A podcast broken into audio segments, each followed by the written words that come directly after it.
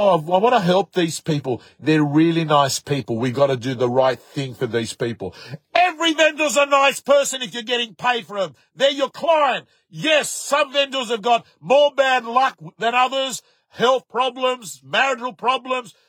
Guess what? We've got empathy. But don't think for a moment, just because they've got a problem, that you're going to do something that's going to actually get them a higher price than what the market is giving you, right? So you put those properties through the process. You've got to let go of this need and addiction to protect price if you're an agent.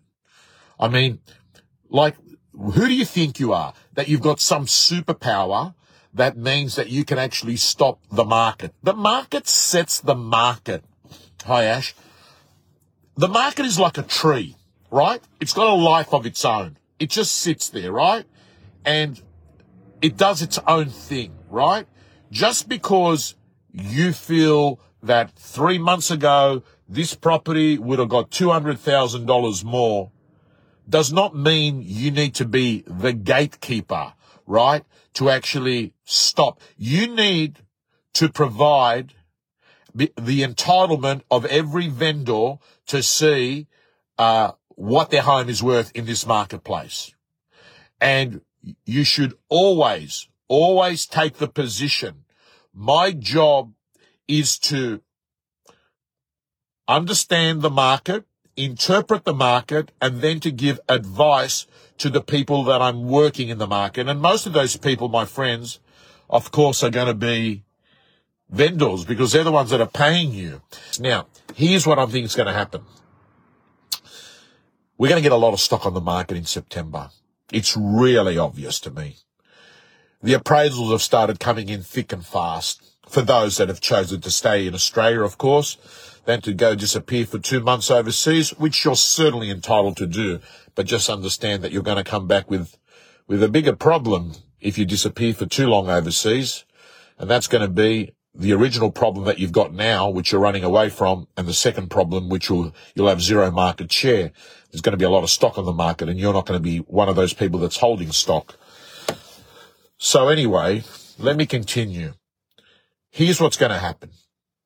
There's going to be a lot of stock on the market in September and October. There's going to be at least two interest rate rises between now and spring. That is the perfect recipe for a buyer, it's like them walking into a candy store and being able to pick whatever they want. If you're a buyer and cash is something that you've been um, stockpiling because you weren't spending it on stupid stuff over the last one or two years because there was so much money around and you weren't blowing it up your nose or you weren't spending it on metal that goes down in value but you're actually putting it away, knowing that there was going to come a time when you could execute that cash and it could deliver for you incredible value. Well, I've got good news for you, my friends. That time is coming. That time is actually about two months away, maybe three months away. And what does that mean on the other side of the fence? If you're a vendor right now and you're being stubborn about accepting an offer well, let me tell you, you're going to regret it in September because today's number is going to look a lot better than September's number. I'm telling you that. And I know that a lot of people use my weekly commentary as um, advice to give to their clients. So I'm going to tell you, I would actually play in this part of the video. Right now, when I talk to vendors, I give them two prices. I give them a price that they're getting today and I'm giving a price on what I forecast it's going to be like in three months time. And whilst no one has a monopoly on the truth, one would assume if you've had decades of experience and you've seen cycles and then you take into account economics in the market at the one time and look, it's becoming very, very clear that rates are going to go up and it's becoming very, very clear that owners have realized the boom is well and done and finished and now they're beginning to realize, man, I've just got to accept it. This is the price. This is what I'm getting. That's been one of the great things about this price transition versus others.